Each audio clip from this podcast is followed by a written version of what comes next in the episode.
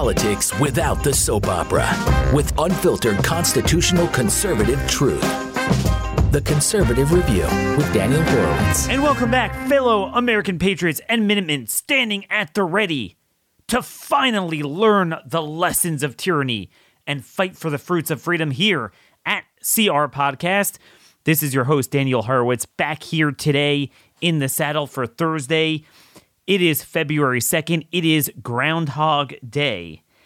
And the question for us is if we will be like Groundhog Phil, Punxsutawney Phil, coming out, evidently it saw its shadow, and going back in to hibernate and doing the same things. Doing the same things over and over again. Oh, vote in another election, go to sleep for another two years, and focus on the next election. As if nothing cathartic has happened to us the last few years. Oh, we don't need to ban masks and vaccine mandates, and oh, we're, we're learning nothing about killing millions, poisoning millions. Today, we're going to have on Dr. Peter McCullough.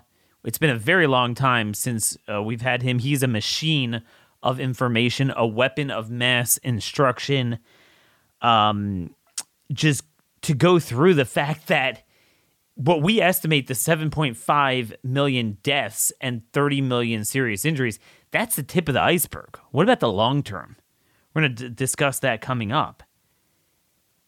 But just to frame it, how this is not over with, how we have to change our tactics, change our focus, get more aggressive, get more engaged. I uh, I was speaking to a friend of mine last night who has a son who is just 21 years old and suddenly has trouble walking.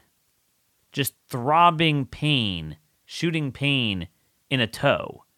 And and really has trouble walking out of nowhere and there's no diagnosis. The doctors have no answers. No answers. Can't figure it out, can't detect it and literally sometimes he walks with crutches. It's the most random thing. Now, random, unknown, undiagnosed things can do happen and always did happen. But what is known is that the shots are absolutely causing neuropathies, neurological damage where there's pain in, in fingers and toes. There's also a lot of cancers showing up in toes because the LNPs go there and create inflammation. But yet, it's not even on the radar. This is what I mean. I'm talking about things that there's a whole cohort of a much larger number of tens of millions of people, hundreds of millions in the world that have these ailments that are unexplained that might not even be like that serious on the surface, but they are pretty debilitating. And there's no desire to even get ahead of this, to diagnose it, to then try to treat it.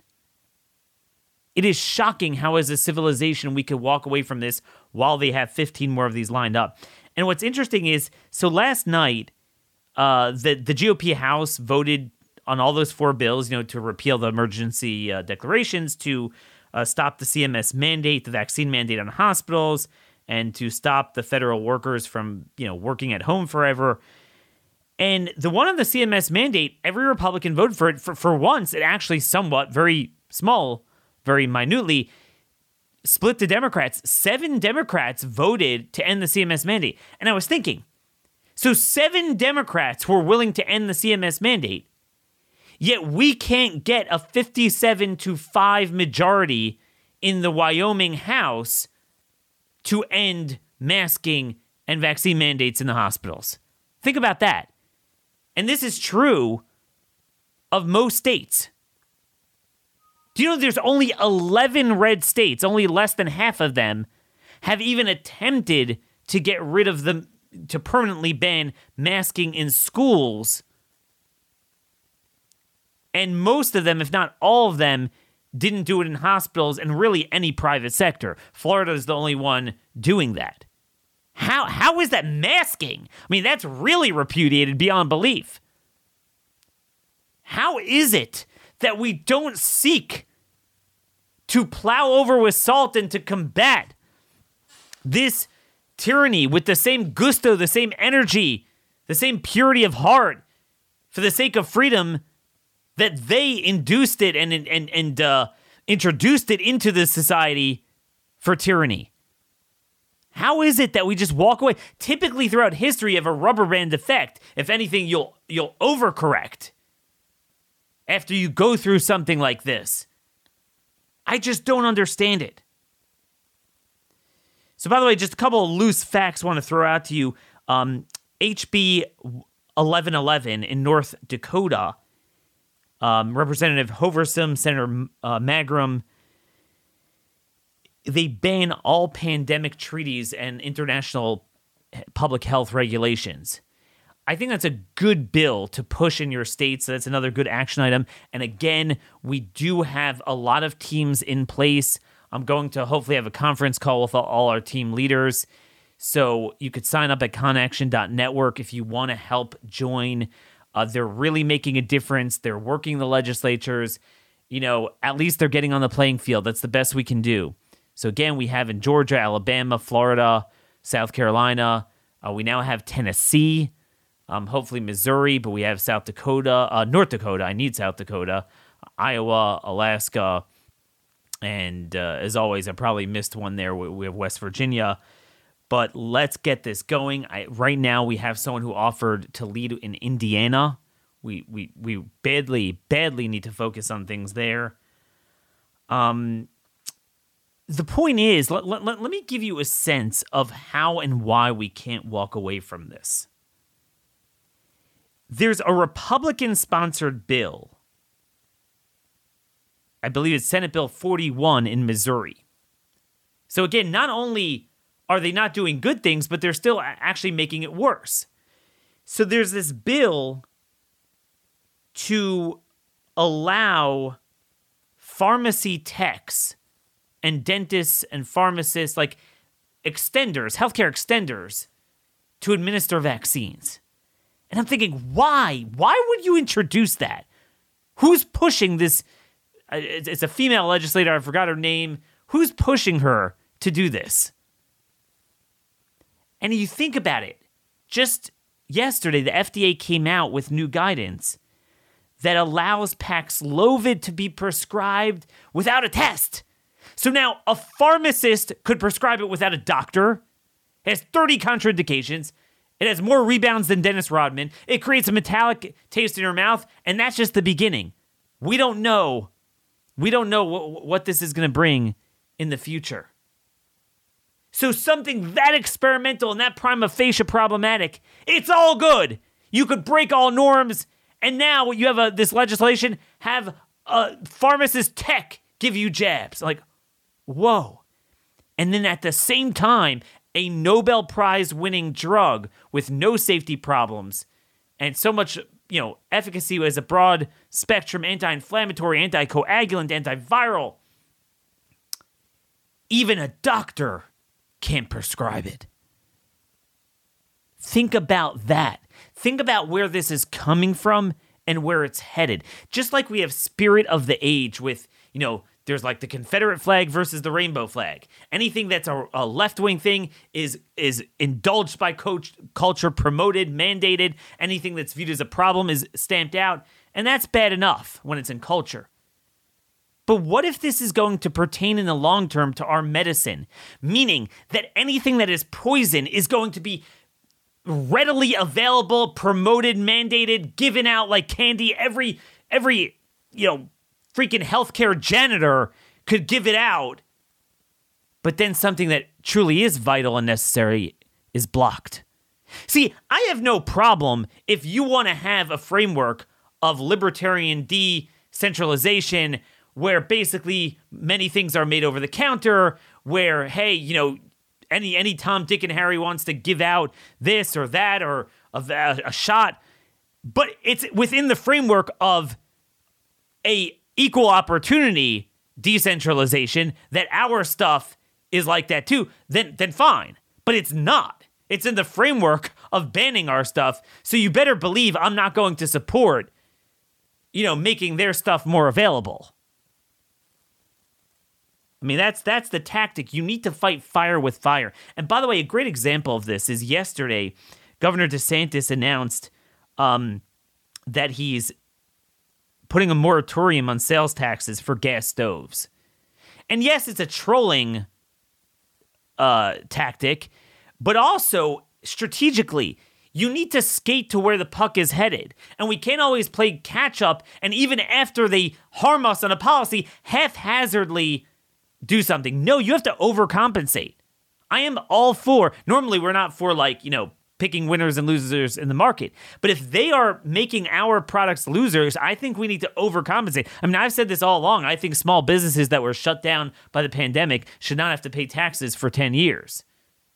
But only them, not not the big ones because you know, that is free market. That is evening up the score. It's the same thing. You can't have the government inducing so called private sector discrimination based on senseless negative efficacy, senseless flat earth craziness. Although the truth is, probably less craziness behind flat earth than than uh, uh, what these guys are pushing. And then somehow, you know, we don't say no. We're gonna ban it. We're gonna ban anyone from doing masking vaccines because the government induced it to begin with. Garbage in, garbage out. So that's the story with that. Um, there's a lot more today, but I want to leave enough time for for Dr. McCullough. Our show today is sponsored by Birch Gold. Look, with Kevin McCarthy meeting with Joe Biden, we're going to fight for something good, but you know you can't really count on it. 31.4 trillion in debt. Uh, this is going to continue. All the inflationary uh, causes are going to continue. We can't even get support in the GOP House around auditing the Fed, much less ending their dual mandate to uh, manipulate the economy. Gold is king. It's always been dependable. That's where it's at. Birch Gold makes it easy to convert an IRA or 401k into an IRA, not in BlackRock or Vanguard, but in precious metals. Do what I did and text Daniel to 989898 to claim your free info kit on gold, no obligation. They explain how, in the coming weeks, when you do your taxes, um, I am going to owe money this year and typically I dumped it into Vanguard. That's that's where I had most of my money. Not anymore. It's going into something of value, of actual value. Um, protect yourself with gold today by texting Daniel to 989898. Uh, this is why they, they make it they really make it very seamless, especially if you're not used to this, you've never invested in gold. That's why they have an A plus rating from the Better Business Bureau. Thousands of happy customers with countless five star reviews. So again, text Daniel to 989898 to stop flushing your money into the stock market casino. So I just want, before we bring on Dr. McCullough, I want to play this famous clip from Fauci. I played it before, but it's important you have this in your back pocket. 1999, a congressional hearing and he was explaining why it's not so simple to rip out an HIV vaccine. Take a listen. Many scientists are beginning to believe that a vaccine against AIDS may be impossible to make and too dangerous to test. If you take it and then a year goes by and everybody's fine, then you say, okay, that's good. Now let's give it to uh, 500 people, and then a year goes by and everything's fine. I say, well, then now let's give it to thousands of people, and then you find out that it takes 12 years for all hell to break loose, and then what have you done? Now, I want I want you to get goosebumps. I want the hair to stand up straight on your back. Think about that. He says you could have something 10, 12 years that appears to be fine, and then all hell breaks loose. Imagine something that all hell broke loose from day one, affected every organ system, every corner of the body, every rare and common, you know, chronic illness, autoimmune, diabetes, heart, cancer, stroke, neurological, and then the rare stuff. I mean, there's nothing that it doesn't potentially cause. And that's the opening bid. What does that portend for us? So, folks, I'm doing this not to panic you in a mirrored version of what the system did last time and due to the vaccine, what they did with the virus, but it's to, to demonstrate this very, very simple point. As I noted, you look at all these Republicans, and this is what I do all day. I'm dealing with the legislatures, I'm dealing with House members, and they view this as an after action report. It's like a dead ball. The game's over. Okay, we did some stupid things. some things went, went wrong. Maybe we could learn from them. But there is no sense of urgency that no, this is still going on. A lot of the tyranny is still going on. And permanently, we haven't denuded it from our political system, our medical culture. Um, but then, eh, then the shots. The fact that A, they have more mRNAs in the pipeline just around the corner. RSV was just given expedited review by the FDA. And then the fact that these shots, it, even if not a single person gets another one, but we need full court press on how to diagnose the extent of the problems and then to just glum onto some sort of treatment regimen and put that research in there. I, I love it how, you know, I'm pushing some of this in state legislatures and these same SOBs that had no problem spending a billion dollars in a tiny rural state promoting and, and distributing these shots, they don't want to spend any money on cleaning up the mess, investiga- investigatory uh, treatment. Uh, you know, we have a bill in North Dakota that anything that the State Department of Health promotes, they have to be on on the hook for liability. If Pfizer's not, well, then anyone pushing it should be on the hook for at least treating people. This is unacceptable. So, who better to bring in than the greatest of all time, one of the men who started this from day one, who gave people like me the confidence to engage on it, the famed epidemiologist, uh, cardiologist, internist, Dr. Peter McCullough. Uh, he's now the chief scientific officer of the Wellness Company, among many other things he's doing. Uh, make sure you follow him on Twitter at McCullough MD and also his amazing Substack. It will come in your email box every day um, courageous discourse on Substack. Lots of good information. We're only going to be able to scrape the surface with the time we have today, and also pick up his book, The Courage to Face COVID 19 Preventing Hospitalization and Death While Battling the Biopharmaceutical Complex. Dr. McCullough, it's been way too long. Welcome back to Blaze Media. Well, thanks for having me, and thanks so much for your courageous reporting over the course of the crisis. You're doing great work. Well, so my my problem now is we have a billion light years worth of material beyond the threshold that's normally required to pull something from the market, much less stop the promotion and pressure and mandates. Yet, I feel like nothing seems to work. I mean, the public's getting it, I think more than the politicians do. How do we take this to the next level? If you could just give us a little bit of an overview before we get into some of the latest science and data, just agenda wise in your sphere of work, what do you think is the most important thing we can do now other than maybe, you know, p- continuing to pass around this information? Well, most important regulatory step is to withdraw all the vaccines from the market, each and every one of them. I made the call on the U.S. Senate floor December 7th, 2022 that that should happen. Uh, I was the first to question vaccine safety back in March of 2021 in the in the Texas Senate and raise the issues. Uh, we have only about 15% of people taking any boosters right now. So if, if they were removed off the market, it wouldn't, you know, influence much in terms of utilization. But these strong calls need to come through. Everybody at the state level uh, can appeal through the Health and Human Services to have statewide recall of products. Uh, this is very important. The states can do that. Uh, we need constructive steps to uh, remove illegal advertising for the vaccines. Uh, remember, with cigarettes, we could just pull cigarettes off the market, but they certainly could influence uh, and regulate tobacco advertising.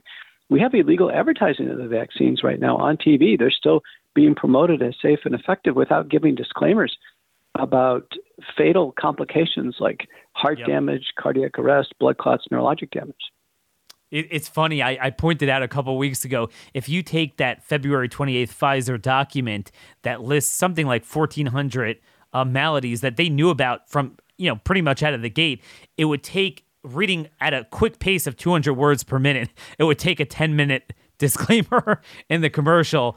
Um, but but yet these guys are exempt from it. So here's what I wanted to go through. You're putting out a lot of material, and I wanted to talk about some of the latest long term concerns and safety signals. You know, for a while we thought, all right, it probably flushes out of your system if you didn't, you know, hear from hear from it, see from it those first few weeks. But now we're almost seeing an acceleration of died suddenly, and I'm, you know, even in my own life, I'm seeing with with a lot of stories in my community, people that clearly didn't get the shot recently, um, but they're just dying suddenly, and you know, even the you know very legitimate estimates. I think you know i put out a 7.5 million estimate of global vaccine deaths taking the michigan state number of 278,000 and and looking at the doses that were administered in the US at the time if you extrapolate that it would be like 7.5 million globally about 30 million globally serious injuries.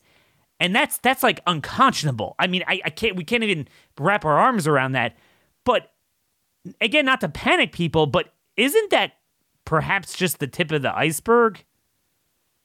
It could be. That's a Holocaust like number, uh, to tell you the truth. Uh, you know, that's a number uh, of deaths and some of the greatest tragedies that's happened in the in the world. And uh, what we know is that every estimate of death so far has been underreported. And one of the reasons why is we go back to the McLachlan analysis early on in VAERS, the only analysis where the VAERS vignettes were codified and read by two separate doctors, and they agreed on causality. There, McLachlan found the people dying with the vaccine were our seniors, people in nursing homes, the elderly, those at the end of their lives. And so I think these deaths are relatively silent. Mm. People take the vaccine, and then someone in independent living or assisted living passes away, and they think, well, that's the end of their life. So I think if the McLachlan analysis is correct, that the deaths could be way larger. What we're hearing about is young athletes dying of cardiac arrest. And what we know is the FDA says the vaccines cause myocarditis. They cause heart damage. It forms a small scar in the heart. The scar can be the nidus. In the correct setting, typically a surge of adrenaline or during sleep, those are the two times where the heart can go into a fatal heart rhythm. What we know is that if someone has myocarditis and they have a scar in the heart, we cannot let them play sports. That's in our guidelines. Before COVID, cardiologists were told don't let a young person with myocarditis play sports. So we have a, a situation where it should be apparent. The FDA says the vaccines take myocarditis. Young people are taking the vaccine. They are getting myocarditis. Half, uh, it, it, it's uh, perceived by symptoms. Many, it's not. Uh, it's asymptomatic or the symptoms aren't recognized. And then they go play sports, and then there's a cardiac arrest. So we have a worldwide epidemic of cardiac arrest. I've published with Polykretis in a European journal. We're submitting some corrected data now, apples to apples comparison. Before the vaccines, age under 35, European athletes, pro and semi pro, active, rate of cardiac arrest per year before COVID, 29 cases per year. After COVID, annualized, that number now is 283. There's been a tenfold increase in athlete sudden cardiac deaths. We're seeing it in the United States. I did a TV show yesterday with Michelle Tafoya and John Stockton, former Utah uh, Jazz uh, guard, point yep. guard, the superstar. And Stockton is recording. He believes we're up to 300 U.S. athletes that have died this way. Wow. I mean, and, and, and that's it's very jarring. I mean, we had a teacher in our community that just dropped at 27, and you're seeing this all over the place. But it's interesting you mentioned the seniors because I resent and I understand some people have a comfort level, they come to this later than some of us do, but I resent at this point those that were pushing it and then now they're slow. Okay, well, seniors should still get it. But wait a minute. I mean, we had that Norwegian Medicines Agency paper very early on that said 10 out of the first 100 all cause mortality they saw in a nursing home they thought was likely from the shot, and only about half could they rule out. And, you know, to me, it's jarring when it's younger, it's more noticeable. But how many of these seniors that were just loading up um, and they're already weaker, already more prone to these problems? Um, how many of them are likely dying from this? And and Dr. McCullough, does it present perhaps differently in the symptomology for a senior the way they go into cardiac arrest? Well, you know, some of the seniors actually die what we call a reactogenic death. And that's what the McLachlan report indicated, meaning that the spike protein uh, it's generated in the body within an hour of taking the lipid nanoparticles, uh, messenger RNA. The spike protein circulates. It's a circulating toxin. It drops blood pressure, causes tachycardia. In fact, patients succumb of hypotension and fever and difficulty breathing. So, in the McLachlan analysis, the typical vignette would be a nursing home patient takes the vaccine at 10 o'clock in the morning. By uh, 10 in the evening, they have fever, their blood pressure is dropped, and they're having difficulty breathing. And then the next day, they're found dead in bed. That was the classic vignette. It's called a reactogenic death. It simply cannot tolerate the circulating spike protein. And recently now, you know, the two vulnerable spectrums are the seniors and the infants. There's two vignettes in VAERS. One is a six month old on the same administration received MMR, Tdap, pneumococcal vaccine, influenza vaccine, and the COVID vaccine. And that six month old was dead in a few days. Basically, die, death by vaccination. Wow. I mean, this is this is all just insane. And then, you know, you talk about the the, the long term deaths, and a lot of that is that ticking time bomb with the subclinical myocarditis, which of course, you know, Pfizer could still continue marketing the shot without producing any studies on that. But my concern is putting aside subclinical myocarditis that occurs immediately but is undetected.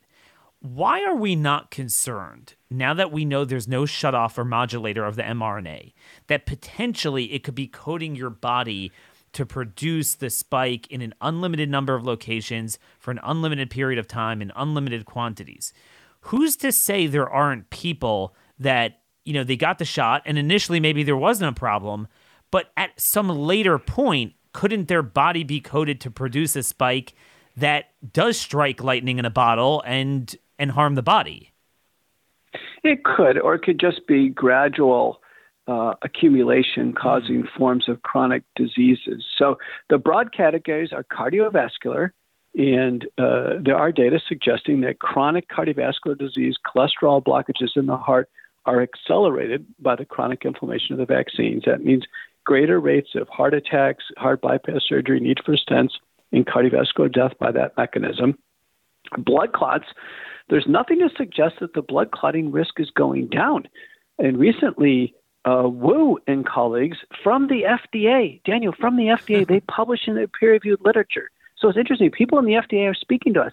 They publish in their peer reviewed literature thousands of blood clots, thousands of cases of blood clots that they're aware of with the Janssen vaccine. And in that report, it's astonishing. They're reporting blood clots going from the ankle to the hip, from the ankle to hip in living human beings, 11% of those cases were fatal. So the blood clotting risk um, uh, may be time independent. So I'm seeing in my practice, for instance, I've had uh, two ladies in their 60s and 70s develop blood clots 18 months after the shot. Now, the wild card here is mm. they had intervening COVID. So remember, COVID itself exposes the body to the spike protein. Yeah. The vaccines don't work, so someone gets loaded with spike protein, shot one, shot two, maybe gets a third load with shot number three, then gets the virus itself and gets the fourth load.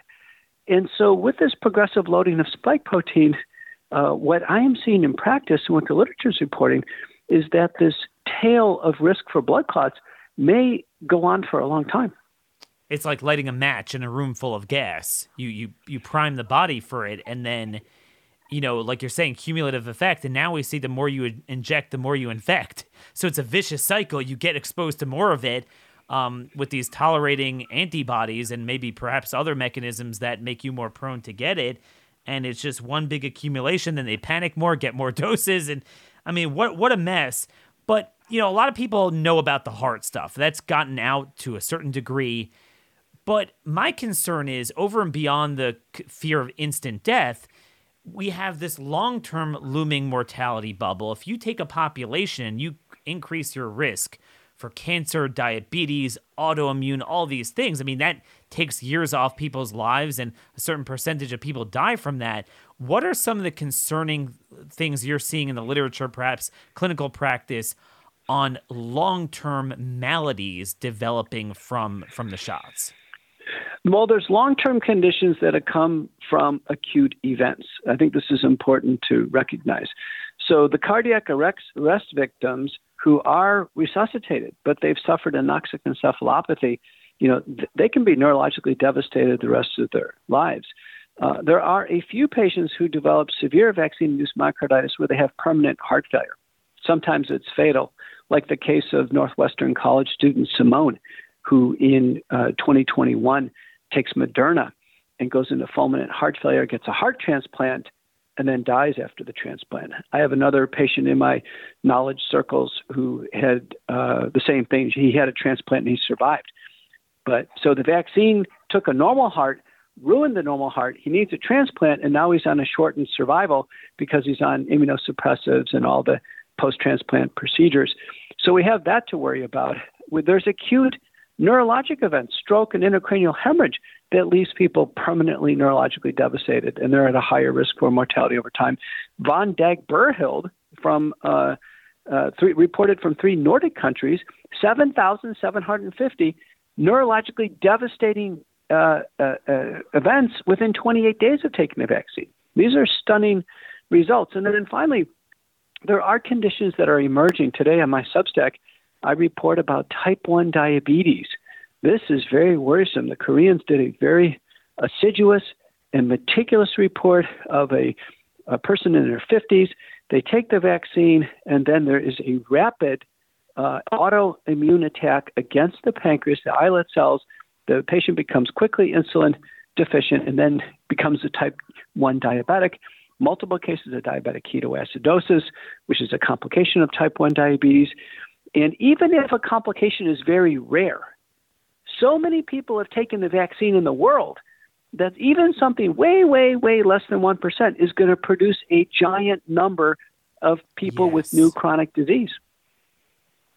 This is the big thing. You're you're dealing with 5.5 billion people that have gotten I think 13.24 billion doses worth. So even a small number is a problem. But again, it's like, it almost seems like this is breaking every tackle. Every crazy thing that the craziest person asserted about this becomes true times 10. And it gets worse and worse and worse. And it, it gets me back to that Fauci quote how you could even have something that's good initially, appears good, and then all hell breaks loose. So here, all hell broke loose right away. So you got the diabetes, got the autoimmune, so many different things. You re- recently wrote about neuropsychiatric symptoms after COVID 19 shots. I mean, I'm hearing from a, a lot of people with random pains, shooting pains in toes and fingers, weird places. Does that have something to do with it? It can actually. That's called dysesthesia. And that was reported. There's now about a dozen reports, and they're accumulating in the literature of people who take the vaccine and they develop neuropsychiatric symptoms. I mean, psychotic symptoms, hallucination, uh, bizarre behaviors. One of the patients in the report by Borovina that I summarized in my Substack, the person takes a knife and stabs themselves in the abdomen, and uh, you know, completely crazy, and then needs an emergency surgery. These people need psych hospitalizations, multiple drugs, and it takes a long time to come out of it. Uh, worrisome, Stephanie Seneff, myself, Greg Nigh, have published on what's called prion like diseases. The spike protein has a configuration uh, that is amenable to folding. And once a protein gets into the brain and begins to abnormally fold, it cannot undergo proteolytic uh, removal. And this forms a plaque in the brain similar to that of Alzheimer's or of Jakob uh, disease. Mm. So we're, we're concerned. In fact, there is a report by Mortz from Germany of a patient with Parkinson's. He takes shot number one and he immediately uh, neurologically changes. He doesn't recognize his family anymore. He takes shot number two. He's worsened. His Parkinson's worsens. He's in a wheelchair. Five months later, he takes shot three. He just collapses and dies. And this poor man, 76 years old, in a, in a nursing home in Germany, undergoes an autopsy and the brain is chocked full of spike protein and inflammation. He also had concomitant inflammation in the heart. So, prion like disease and worsened neurodegenerative diseases, dementia, um, uh, Alzheimer's disease, uh, Parkinson's disease, all of this is great concern, and the reports keep coming in. So to me, this is a national emergency in two two ways. Number one, you got to get ahead of diagnostic and treatment of these ticking time bombs, all these things, and in order to do that, you have to acknowledge the problem. And then B is the next things down the pipeline. I mean, this would be shocking enough if they ran away and just kind of tried to cover this up, but they have no shame. I mean, the RSV mRNA is around the corner, and we know the LNPs are pro-inflammatory. We know that there's no shutoff or modulator with the with the mRNA. I'm not seeing an effort to stop this. How do we get ahead of the RSV shot, which was the original um, ADE inducing shot, even on the traditional platform, much less with mRNA? mRNA is off to a terrible start in medicine. You know, it's been around for decades, uh, not really been able to be positioned as uh, a delivery mechanism for therapeutic proteins. And this idea of taking it now and having the body produce foreign proteins as a mechanism, mechanism of immunization is a disaster. The human body was not designed to produce foreign proteins. Now we hear about Moderna uh, mRNA 1345. This is the genetic code for a respiratory syncytial virus pathogen. This is absolutely a terrible idea. RSV largely is an illness of children who are under one years old. It's a benign illness. It's easily treated with uh, nebulizers. Rarely does anyone need to be hospitalized. If it affects uh, older adults, again, it's, it's treated easily with nebulizations. We even have some advanced therapies we can use. So, such a treatable disease doesn't need a vaccine. Vaccines in RSV are only about uh, 50 or 60 percent protective anyway, so there is not going to be a big uh, protection advance. And what I'm worried about here is RSV causes fusion and syncytia of cells. It begins to distort the cellular architecture. And I can't imagine what this is going to do in the body. It was bad enough to have the body produce spike protein, but now to change cellular architecture, that's how, how RSV influences the respiratory tract. You'd hate to have that going on inside your body. So wait a minute. I, wait, wait. You're a little bit ahead of me there. Um, I want to just reiterate that point because I was wondering what the payload would be on this, and I noticed that in Davos, uh, Bancel, the CEO of Moderna, he made a point of saying, "No, no, no, no, it's not. It's not spike protein, right?" So it's funny now. In order to play up the RSV shot, he's kind of conceding that the spike protein was a problem. So he wants to say, "Oh no, no, don't worry, it's not a non-spike protein, so it's no problem." So can you just reiterate why this might be at least as bad? Well, you know, respiratory syncytial virus causes inflammation in the respiratory tract. It, it basically doesn't invade the body like COVID. It's, it's purely a respiratory disease. And the children get in trouble because there's uh, wheezing and there's um, respiratory distress as the cells in the respiratory epithelial tract become injured. And they undergo a process of, uh, of, of cellular fusion. The cells, in a sense, kind of get digested or broken down by the virus. And uh, the um, uh, the proteins called fusogenic proteins of the RSV uh, virus itself, uh, you know, to take on their damage. But this is a, an incredibly terrible idea for this to be injected in the in the human uh, uh, body. The the RNA encodes for what's called prefusion F glycoprotein, and uh, you know this if the antibodies don't neutralize it, this is going to cause, I think, tremendous destruction in the human body. One of the things we've learned, by the way, with messenger RNA is that when it causes a protein to be expressed, the antibodies that go against it sometimes don't neutralize the protein.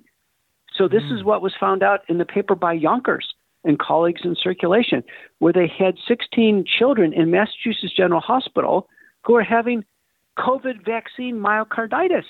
And what they did is they, they, they found that they had circulatory spike protein damaging the heart, and their antibodies weren't binding the spike protein. Whereas the kids who took the vaccine and had no myocarditis, they were producing spike protein, but the antibodies were appropriately neutralizing it. So the Yonkers paper was a big insight that maybe not all people develop neutralizing antibodies and in some people, the spike protein runs free and damages the body. It it'd be my same concern with RSV that this pre-fusion glycoprotein would run free in the body and cause damage. So that leads me to the final frontier, and and and, and that's this. A lot of people, you know, it's called, called a limited hangout, where you limit what you're willing to concede is the problem, but then create a barrier that eh, 100% sure that there's nothing worse than that. And initially, I was kind of like that in my mind. It's very hard to think that you've been lied to for 100 years about vaccines. And that's why I started um, bring people like you and, and Dr. Cole, Dr. Urso, that I felt were more mainstream. I, I uh, you know, always learned that people in RFK Jr.'s crowd and, and Dr. Sherry Tenpenny, they're crazy. And then one time I heard Dr. Tenpenny, I'm like, wow, she actually sounds very smart. And the more I study immunology as a layman, but we go through all this stuff, the more I, I look into this I say, wait a minute. Yes, mRNA spike protein, LNPs are a problem. Yes, this is really bad, causes you know thousands of maladies. But just from the immunological standpoint, immune suppression, autoimmune, it doesn't take a genius to realize that if you take every human being, carte blanche, 30, 40, 50 shots is growing every year. They have more in the pipeline. Every baby born, almost like a Jewish circumcision. You're like, you know, eight days old. It's a religious thing. That's what we do. So this is what you do. Um, and everyone's going to perfectly replicate the exact type of antibody, the exact amount, the exact class. Like, no, perhaps we need to take a look at what we're doing. I know you've written some substacks on this, just in general. And I know this is really a show on, on it onto itself. What do we do? Don't we need some sort of legitimate, diverse commission to start from scratch and look at each one? What's the rationale? What's the safety? What's the efficacy? Like, I just did a little inquiry and I was shocked to see how much literature there is on the flu shot of it tamping down your T cells. And now it makes sense to me. It's true. We need a critical reappraisal of all the vaccines. And, uh, you know, I am not an anti vaxxer. I personally have taken all the vaccines according to the schedules. I've went to India, I've taken more vaccines. My kids have taken all the vaccines, all up until COVID. Now, I didn't take the COVID vaccine, but boy, I, I cannot be uh, labeled as an anti vaxxer. I'm not. I've, you know, I have ascribed to vaccines. But having looked at this now, we need to carefully reevaluate the vaccines. And I think going forward, it can't be all vaccines and all people is appropriate yes. nor safe. And this idea of giving a six month old the pneumococcal vaccine and the influenza vaccine, they, they have negligible risks of those. Those are vaccines for senior citizens. This poor baby lost, uh, lost its life over this. Um, and this has got to stop. The, none of the vaccines are as compelling as I think people think recently the meningococcal vaccine, one that I strongly support. I had my kids take it before they went to college. Yep. It was determined in a recent paper in JAMA to only be about 75% protective against uh, invasive disease. Yes. Pneumococcal vaccine, statistically insignificant from zero. Same thing with the influenza vaccine. The big outbreaks of mumps and measles have been in the fully vaccinated, so they're not bulletproof. I think rubella is pretty compelling. When you look at it, boy, rubella is compelling. But it's really only compelling for women, women, as they go as they go into their childbearing years to prevent Why the congenital man, rubella syndrome. I, I love the fact that you brought right. up rubella. Why should a man ever get it? See, this is the mentality that they don't view any potential downside to tampering with the immune system. So you take every human being and then they and then every time you get it, like if you want a tetanus shot, oh, here's diphtheria. Like, whoa, you know, it's it's it's all good. It's all good. And and and if you don't support that, you're anti-vax. And that's that's I think what you're jiving at before you even look at the um the safety and efficacy. Isn't there a principle in medicine that you do targeted therapies as needed as appropriate, but when do you ever carte blanche say like, "Oh, are you anti or pro surgery?" You know, so let's take everyone and you could find no, no, I mean like like I have something on on one of my ring fingers is kind of like a little bit got messed up. So, but you know, you could be born with uh, muscular skeletal things that aren't really a big deal. Let's find a way to perfect the human body and preemptively take, you know, all 330 million people in this country and give surgery to. But but like it doesn't work that way, right? That's a good way to think about it. Yeah, I think the way forward is is targeting. what we've learned is blanket mass indiscriminate vaccination sounds bad and it's bad. We should always be targeted. I think no one would have a problem with targeting uh, high risk seniors who are vulnerable with specific vaccines, college age kids in dormitories, et cetera, et cetera, women at risk for congenital rubella syndrome. But I think the days of just blasting everybody with everything, the CDC childhood vaccine schedule has to be reexamined. Yes. Uh, I think it's going to have to change. Uh, we're looking at too much now. The average child is facing 16 different disease category vaccines, 72 shots. When I was a kid, it was five disease category and three shots. It's simply too much. Believe it or not, the same thing's happening in veterinary medicine. Huh. It's happening. It's almost as if the world has lost their minds over vaccines. It, it, it doesn't make any sense. It, it's again, everything is good in the right time and place. It's like saying I'm pro surgery, I'm pro oncology, I'm pro radiology. It's just it's ridiculous. It's you know you can't you can't do that. And again, like I think you know, I have seen a lot of evidence pertussis is they really scare people and there's a rationale in pregnant women. I get it, but the respiratory viruses really don't seem to lend itself. There's questions about negative efficacy potentially with with all of them. Um, and now that we understand ADE, immune imprinting, auto antibodies, I mean, it does. It's not outlandish to look at some of this generational craziness of explosion of of of auto antibodies, autoimmune diseases, and allergies. That maybe we ought to take a look at this, and you certainly can't rule it out. Um, I know you got to run real quick. What are you doing with the wellness company? Wellness Company is an alternative uh, healthcare system that was conceived by Canadian e-commerce juggernaut Foster Coulson. It is a, now a nationwide company in the United States, hopefully expanding to Canada. It's a cell phone app, nine ninety nine a month.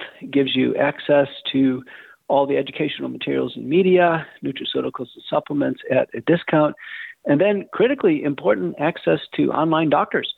And a doctor's visit, I think, is as low as sixty dollars. They've recently uh, opened up a dental division. It's a corporate benefit for a lot of companies. It's a must have, I think, for people without health care or dental insurance. Mm. Uh, uh, community pharmacies fill the prescriptions, including the drugs that other uh, big chain pharmacies tried to block, vaccine exemptions. So the Wellness Company has been really a savior for people now as we emerge in this post crisis new healthcare reality. Wow, this is really what we need headed in the future um, parallel healthcare system where people could get science care um, and a pro life, uh, you know, outlook. Um, so again, uh, courageous discourse on Substack, McCullough MD on Twitter, Dr. McCullough. Thanks so much as always, and please come back soon. Thank you for having me. So, folks, there you have it. The great Dr. Peter McCullough um, gave up everything to speak the truth. He actually just did win a lawsuit. Uh, Baylor uh, and uh, whatever whatever the rest of that name is, a medical institution in Texas, uh, sued him for speaking out against the shots and accused him of kind of like you know using their name even though he he didn't. Uh, so thankfully, the judge dismissed the lawsuit. But he he sacrificed a lot, and I, and I think the other lesson to learn from him, and, and boy, what a machine! He's just a machine. We got to have him on more often. But the lesson is here is someone who is intellectually curious. He, he like you said, he got every shot. He encouraged his kids who never questioned it. But it's okay to learn new things. And, and this is something I resent no end that I'm watching the Trump camp do. Because he fully bizarrely embraced the death shots even after it's incontrovertibly created a, a, a Holocaust. So he's trying to go back and say, oh, see, DeSantis in day one in January 2021 helped facilitate an efficient vaccination of seniors. And even then, he mainly said, hey, let's let's prioritize seniors. He did the right thing, and it was to end the lockdowns. Oh, so he supported it too. So there's no diff. Like, what? What are you talking about? That's all the difference. God wants you to grow and learn in life. You can't be stuck on stupid. Facts have to matter. Facts have to change policy. And this is what bothers me. It's like you go even to these red states, but but but we can't harm ourselves in the pandemic in the hospitals. We need what, what, what are you talking about? The facts show that the more you inject, the more you infect. So, if anything, there should be a ban on. So, I mean, if you believe in that, if anything, to protect healthcare settings, and this would be rooted in science, you'd ban anyone who got the shots from serving in a hospital by their way of thinking, by a, by a factor of 100. The facts have to change. I mean, the policies have to change based on the facts. That's what's just so frustrating about all of this. People don't change, but they need to change. It can't be like Groundhog Day. We come out and do the same things. Open your eyes, open your minds, open your hearts, especially when it all comes together the macro epidemiological observations, the anecdotes, the VAERS, the VSafe, the 3,000 case studies, the um, you know multiple uh, you know all sorts of randomized controlled trials, different studies. It's got it's got to have an effect on you. And when the mechanisms start to jive, oh, autoantibodies, misfiring of immune system. Oh, well, we have a whole generation of what? Allergies and autism and Alzheimer's and oh, autoimmune. Everyone has an autoimmune disease. Like I never heard of celiac. I never heard of any of this stuff um, when I was growing up. You know, and I'm not old. And in my school, we didn't have a peanut allergy issue. And then you know, suddenly 10 years later, you do. Now, I'm not saying a hundred, no one's saying 100% of this is from that, and there's multiple pro inflammatory things going on that we're being exposed to, particularly in the food, but, you know, to, to, to just not be curious at all. Hey, like, is the data behind these other shots really that great? And as Aaron Siri showed, it's it's pathetic with a lot of them. They followed them up for a matter of days, not years, to see what happened to these people. Start listening to people. Start listening to people's pain. Stop denying it. You know, I, I started off my career being, you know, pretty pretty straight shooting, dogmatically absolutist, pro free trade. You know, any trade agreement. You know, I was taught that that's the conservative way of thinking. But, you know, people were expressing a lot of pain throughout the 90s and early 2000s on what happened from NAFTA and how maybe in a textbook this could work properly. But in the way the world is and the way the you know China does their business, it's not working for us. It's okay to adjust your way of thinking, but but sincerely and mean it, not just as a way of like you know posturing, but you actually mean it. And again, like there's a lot of debate about certain talk show hosts and certain people, you know, how much they've changed, whether they changed on vaccines, this and that. And and my thing is, is a simple litmus test if the guy really changed, he would be zealous about it, doing what I'm doing, trying to make policy changes, talking about it early and often. But if it's just like once a month, like yeah, yeah, they, they were lied to. It's it's it's okay, you know. Uh, you know, it's it's it's there's problems with it. Okay, now I don't want to talk about it.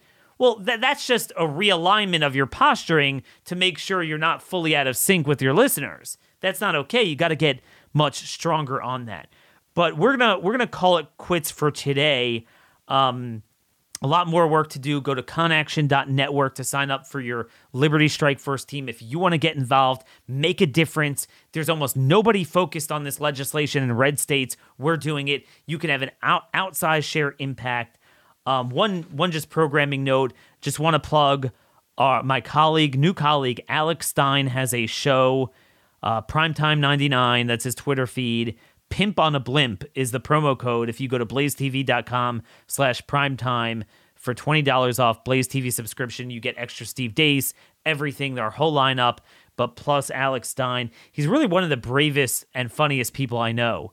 Um, he's willing to go anywhere, like violent college kids at Penn State. He was almost killed. And, like, I mean, he's very brave about it. I just saw him, he was in England producing this video, just man on the street. He literally went up to the palace guards and said, Why are you protecting a pedophile um, with Prince Andrew?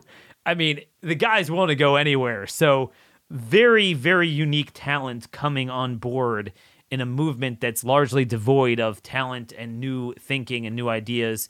So, again, uh, blazetv.com slash primetime pimp on a blimp for $20 off and if you could help our show giving us a five star review uh, with a comment on iTunes will really help us leapfrog, get the word out, send this show to everyone you know. Um, that's all we try to do is give the right information, right strategies, right ideas, and activism. Activism.